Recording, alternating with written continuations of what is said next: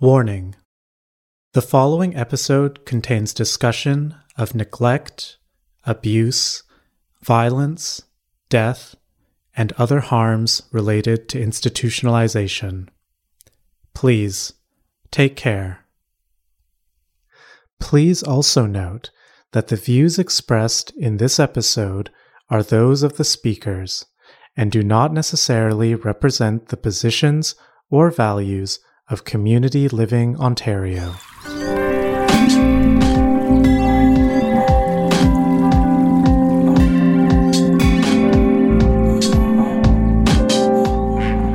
Hello, you're listening to season one of the Community Unmuted podcast. I'm your host, Niko Papella, and today I'm speaking to Megan Linton. Megan is a PhD student, writer, and researcher. Her research uses critical disability and carceral studies to challenge disability institutionalization. Megan is also the creator and host of the Invisible Institutions podcast. In my conversation with Megan, we address issues with long term care, the importance of community, how the COVID 19 pandemic has impacted people in institutions, and more. Enjoy the episode. It's funny how we're talking about uh, long term care in our conversation because, as you know, the council's putting together a presentation on aging and long term care for the conference. So I actually listened to your podcast uh, on the uh, episode for long term care, which is where I'm going to kind of base some of my questions off of because um, I found it really intriguing listening to the stories that you interviewed people on about their experiences and like how difficult it is just when you don't understand being in there at a younger age and what it might look like. So, um, I'll start off with like one of the things that stood out to me was that the number of people living in long term care in Canada over 150,000. It, it doesn't. It seems I, I would never imagine it being that high of a number. Like that's how many people would be across Canada living in LTC. Absolutely. There are so many people across Canada living in long term care in a way that I feel like we don't really understand. And I think like a big part of that is because you can't see people who live in long term care frequently. And especially right now, where it's like institutions are used to hide people away. And so we really see that with like the size of the disabled population living in long term care. And then the other statistic about there being more than 13,000 people under the age of 65 that are living in long term care. it, obviously, that number is nothing compared to the whole number of Canada, but it still seems like a high number alone. Yeah, and I do think that it is a pretty significant number, even in context of the larger 150,000 people, because I think it shows really how much disability is a part of um, the long term care system. Because so often we just think about long term care as being for older people. So even though it's like 10% of the population or 1% of the population um, that are under the age of 65 it it shows like the much bigger picture which is that long-term care institutions are sites of disability first and foremost. Hmm and i noticed in your when i was listening to the uh, your recording about it is it how you say the government sees the use of long-term care as a solution to the housing and, and care crisis and using it as a, stopgap solution. Can you talk a little more about like the stopgap solution, like if you can, and how that kind of looks like? Because I mean, I know the stopgap in another in another way, but not in what they're referring to it as. Yeah, for sure. I mean, I think that a really good example of this is um, the change in legislation happening right now with long term care facilities in Ontario, where if you are a like long term hospital patient and are technically able to or would be would qualify for long term care, you can be forced to move into long term care facilities that you don't consent to living in um, or having to pay astronomical hospital fees um, instead, which so many disabled people can't, of course, because of the enforced poverty of disability. Um, and so we see this as exactly a stopgap solution to the um, thousands of people who are in need of housing and home supports.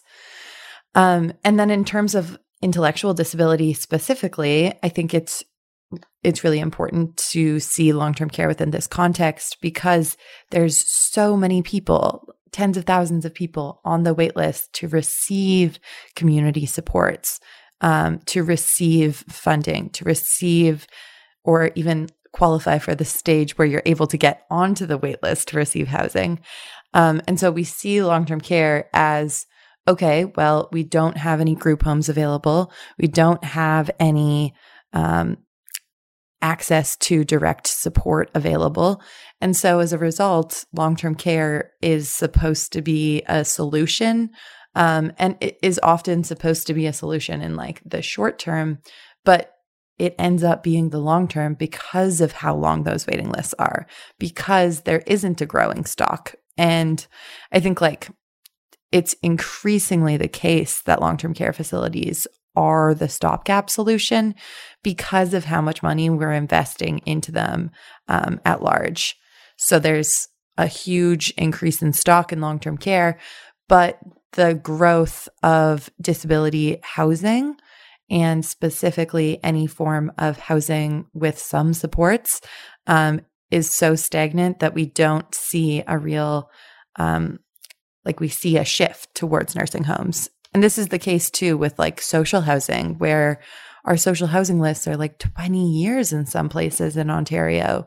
And so, where are you supposed to live if you're getting $400 a month in ODSP payments and can't access social housing? Like, where are you supposed to go?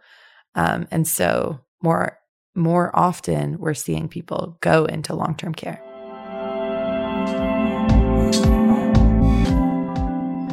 And I I like the the. Well, I won't say I liked, but when I heard you the uh, part with Patrick and his struggles that he's been through, um, the part that got me at the end there was, or in there was about the fact that community and social ties are what keep us help keep us safe, and the fact that institutions are fundamentally tearing you away from this. And I mean, like I agree, like community is so important to a lot of people, where you have that sense of belonging and like without that like you feel like you're left alone and not sure what to do. Absolutely. And so um i think patrick's story which is one of um, being forced into an institution um, is a really important one and one that we're going to see more often because of that um, piece that i was just talking about which is that if you're in a hospital in London, Ontario, you can and have been there for a while and there's no long-term care facilities in your city, they can force you into a long-term care facility in like Sudbury where you don't have any family, where you don't have any support. And family and support we know is so important to um, preventing the harms of institutionalization, preventing the harms of especially places like long term care facilities, where through the pandemic, we know that like without people's families and without their communities, people were being force fed and forced to go without food, forced to go without bathing, forced to go without a catheter change. Um, and so those pieces are like really important to keeping each other safe. And we know, I think, in like the like everyday violences of institutions, like the neglect or the lack of food. But then there's like the more significant pieces and the more extremely violent pieces, like that which Patrick suffered, which is being assaulted and abused within your institution. And if there isn't family there to advocate for you, if you're someone who doesn't necessarily communicate um, orally, then you might not have that same level of access to phone calls and Zooms and all those pieces where family members can like see your um your state of being and like see if you're being bruised and all of those pieces um that like are really scary and shouldn't ever happen. Like i think they point to you know needing to not have these places. But in the interim as we like move towards deinstitutionalization we do need safety and we do need to prevent the harms of isolation. Exactly. And then reading on about Tyson's situation, how he had act before he was even in where he was, he had access to what he needed and like technology. And then when he got put into that his situation, his access to technology, community, and education that he, the life he created was all taken from him. Like it, it, it sucks that it's like you get put into that place and then not have access to those things that you really want to have. Yeah, for sure. And I think, like, I mean, in Tyson's case, it was shifting out of the, um, like aging out of youth services. And, you know, that's a really important piece of the institutionalization pipeline where you might have a lot of access to supports through high school, but then all of a sudden you turn 18 or you turn 21 and they're all yanked away from you. And then I think like in terms of long-term care that like this removal of um, technology and removal of things that you need um, is is really apparent. Like I, I talk about this in the episode, but one of the the challenges or limits to the interviews that I do and the conversations I do with folks who are institutionalized into long term care is that they have enough resources from perhaps their family or some other form um, that they're able to have internet. But that is such a privilege and is not given to people within many long term care facilities. And so we see like internet prices that maybe like are super limited where it's you're spending $200 to get internet in your nursing home even though they already have it there um, and they're just not letting residents use it. And so like all of those pieces and especially the removal of people's communication technologies um, really again are are factors that lead to violence that lead to isolation and ultimately I think are like really dangerous forms of ableism that are so prevalent in institutions.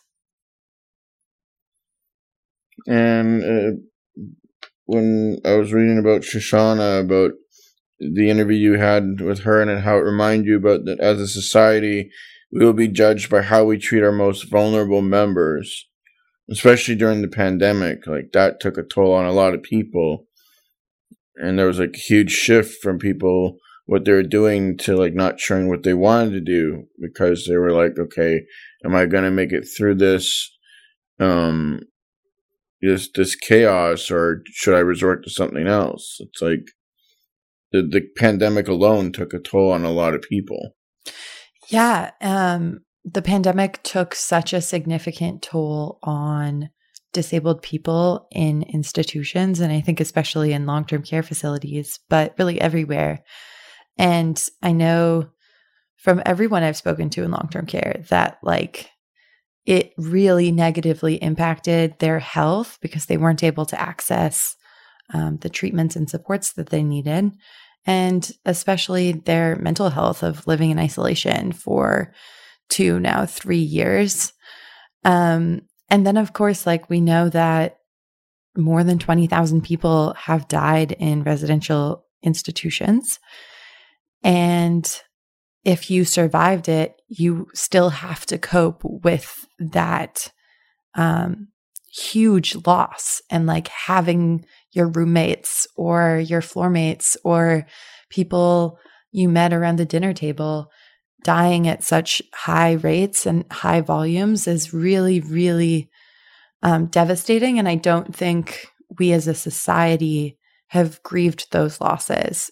And I don't think, especially, we have responded to um, the loss within community and within institutions and the ongoing role and impact of those of those deaths and violences.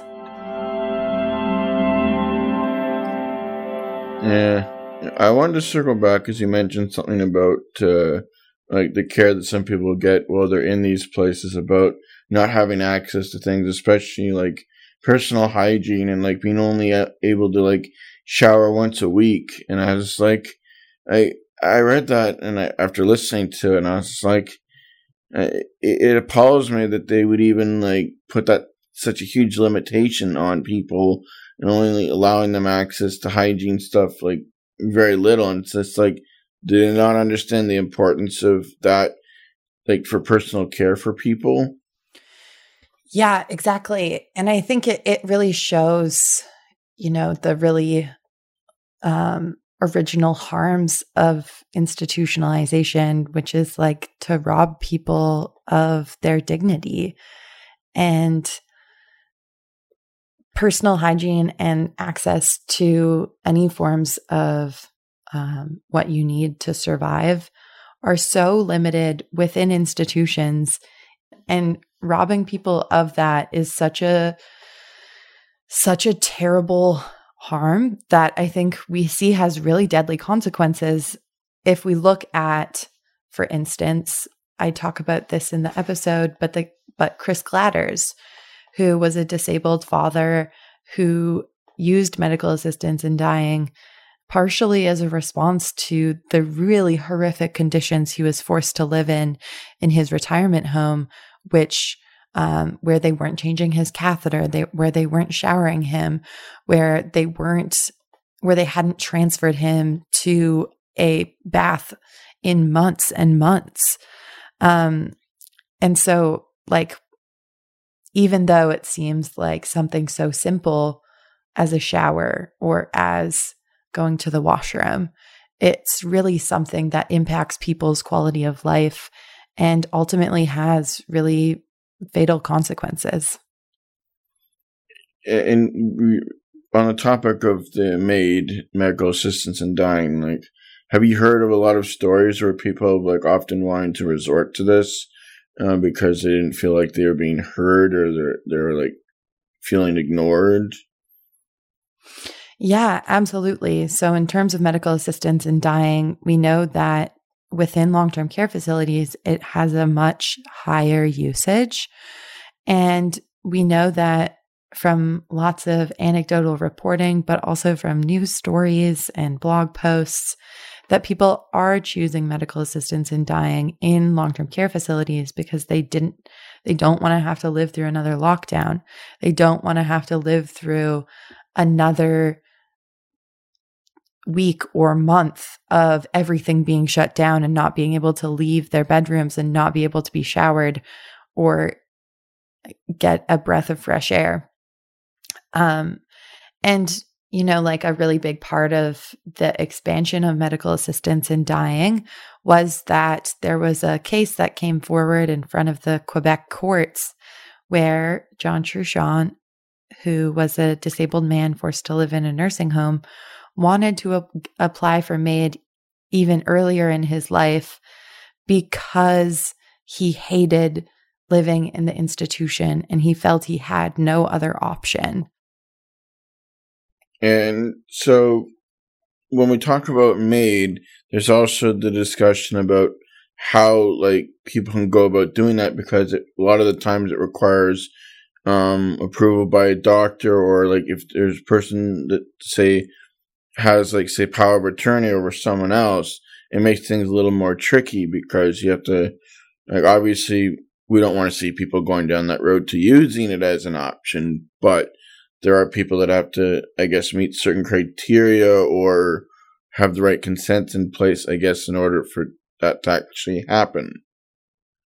Yeah. And I mean, I think like guardianship and power of attorney over someone is a really important piece of this conversation um, because we know it is so prevalent and we know that people are being forced into settings and conditions that they don't want because of like the state's power of attorney over them or um, having a different person who has power over them. And in terms of medical assistance and dying, it, it's a really slippery slope to um, expanding um, death for people, particularly people under guardianship and under um, like protection orders.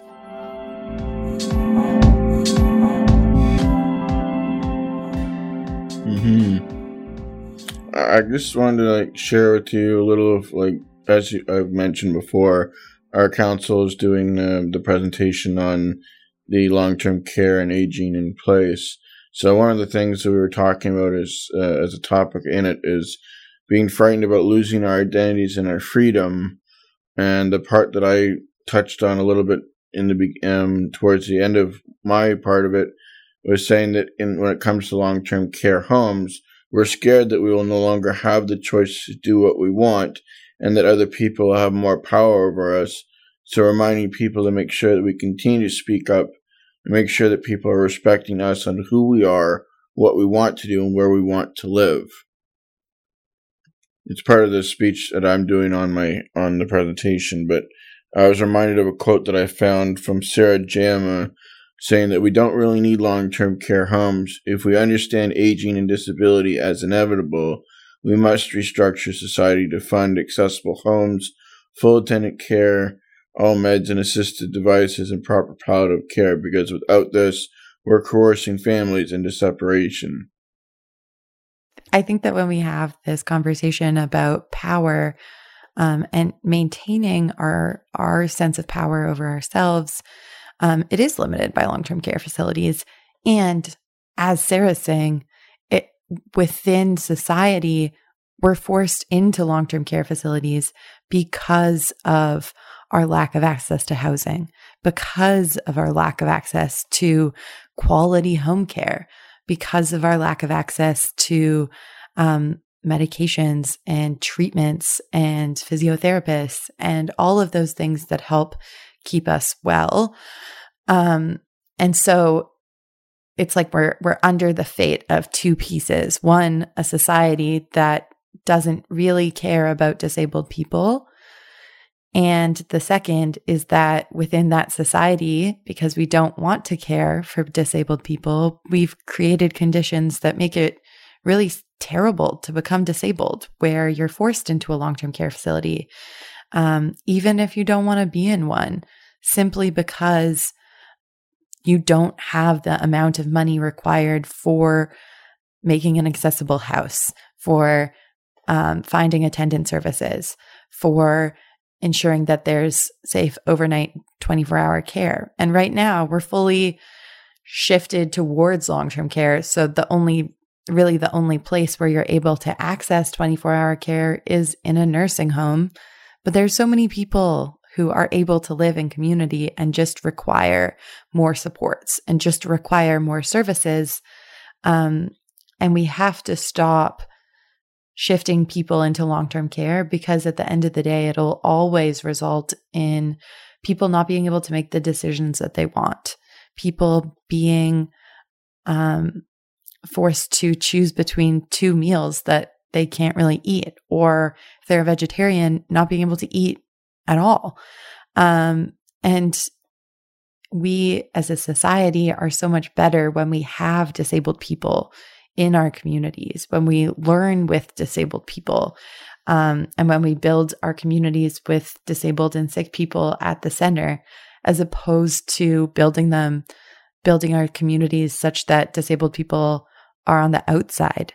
Um, and I think that shift and like that that challenge to move forward um, is really important and is one that requires us to shift away from long term care, that requires us to shift away from all forms of institutions.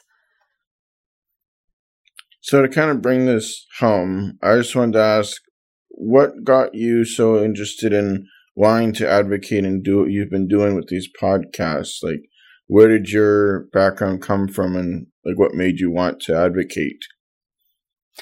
Yeah, for sure. I mean, I think my own experiences as a person labeled with a developmental disability has been that of um, institutionalization and like really medicalization. And I think as someone who has the privilege to live in community, um, it's important to like always take and always fight for our community to be around us, to be surrounded by fellow disabled people instead of being um, the rare disabled person around.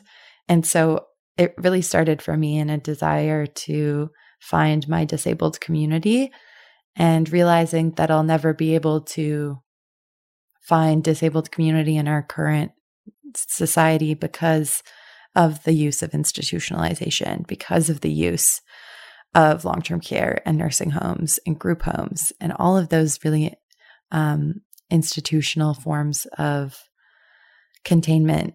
And so, yeah, that's that's how I got involved. I'm also from Winnipeg, and Winnipeg is further behind Ontario in terms of deinstitutionalization. And so, growing up, there was three major institutions um, in my area and they really like i think we have an obligation to like take those with us and to um, continue the work of advocating. So if you were to say have like a couple of takeaway messages that you felt were important for people to know what do you think that would be?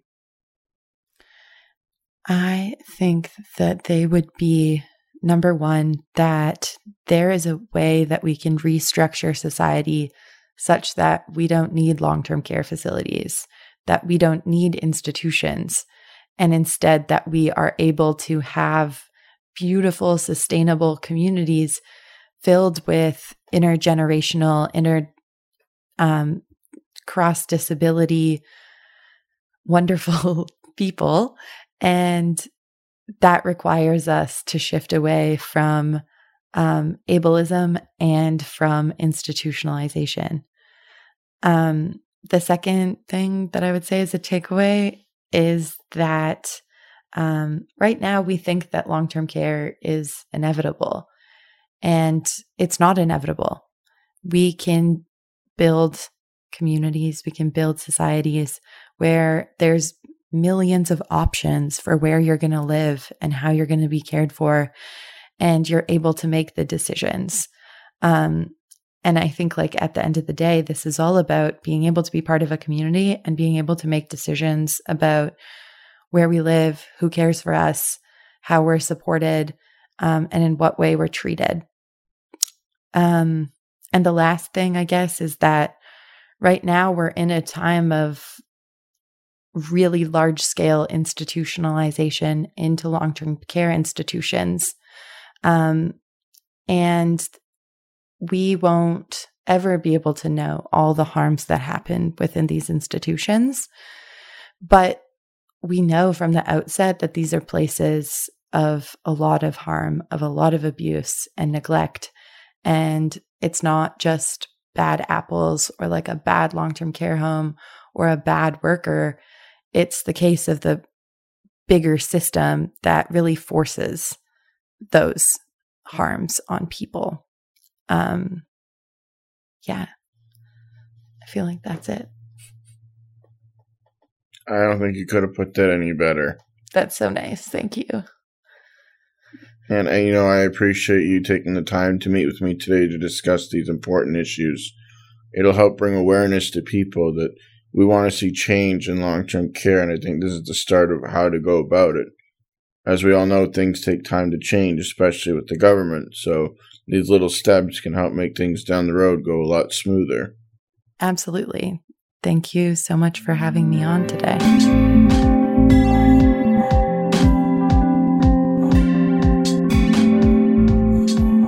Community Unmuted is brought to you by Community Living Ontario. This season was created in partnership with members of the Council of Community Living Ontario, including our host, former Council President and current Vice President Niko Pupella. The show is produced and recorded by me, Nicholas Wong, with audio editing and theme music by Helena Crobath. Special thanks to our guest for this episode, Megan Linton. Thanks for listening.